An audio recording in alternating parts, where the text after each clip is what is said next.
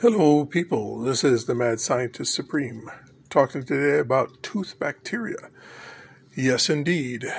Most of your cavities come from the bacteria that are on your teeth. Some breeds of bacteria produce more acid, some less. Well, there's also a breed of bacteria out there that kills the other bacteria.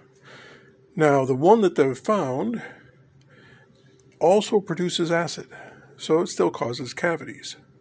However, if you go around gathering up um, teeth bacteria and putting it on agar plates and watching it grow, you'll come across a strain that kills the other bacteria.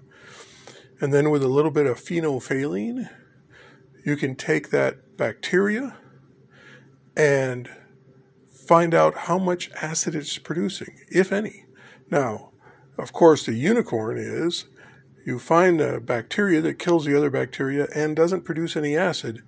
Well, you turn that into a yogurt and have all your friends and family take it and send off, you know, market it and stop tooth bacteria worldwide.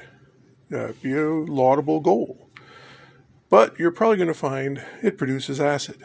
So, you then put it in an X ray machine or other radiation source, kill most of them, breed up the ones that are left, and some of those mutated breeds will produce less acid. Some will produce more. Well, the ones that produce less acid, you breed those up, make sure they still kill the other bacteria, and continually do this time and after time. Breed, get a large number, kill most of them, mutate them, breed up the ones that produce less and less acid. Eventually, you should come up with one that doesn't produce any acid at all. The real goal would be one that produces a base that actually improves your teeth, strengthens them. But let's not go too far ahead of ourselves. So, you get a bacteria that kills the other bacteria, doesn't produce any acid. Now you put it in yogurt and get it out there. Now, you can't make any money with this uh, if you do it on your own.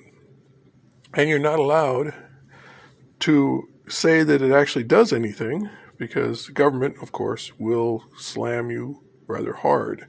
And that bacteria is not patentable because it was produced through natural methods how do you make money from this? And why would you bother doing all this? Well, you write up a grant proposal and send it off to everybody that has a lot of money and, you know, puts out grants. So you grantify and find out, you know, like the Bill and Linda Gates Foundation, Amazon, etc.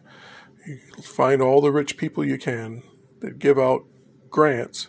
Apply for grants. Say, hey, look, I'm going to cure cavities worldwide. I just need a few million dollars. And you pay yourself a good salary and you solve one of the major vexing problems of the world. It's a good way to make a good living. And of course, if you do this, I want 10%.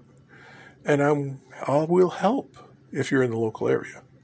If you're somewhere else in the world and not near where I live, oh well.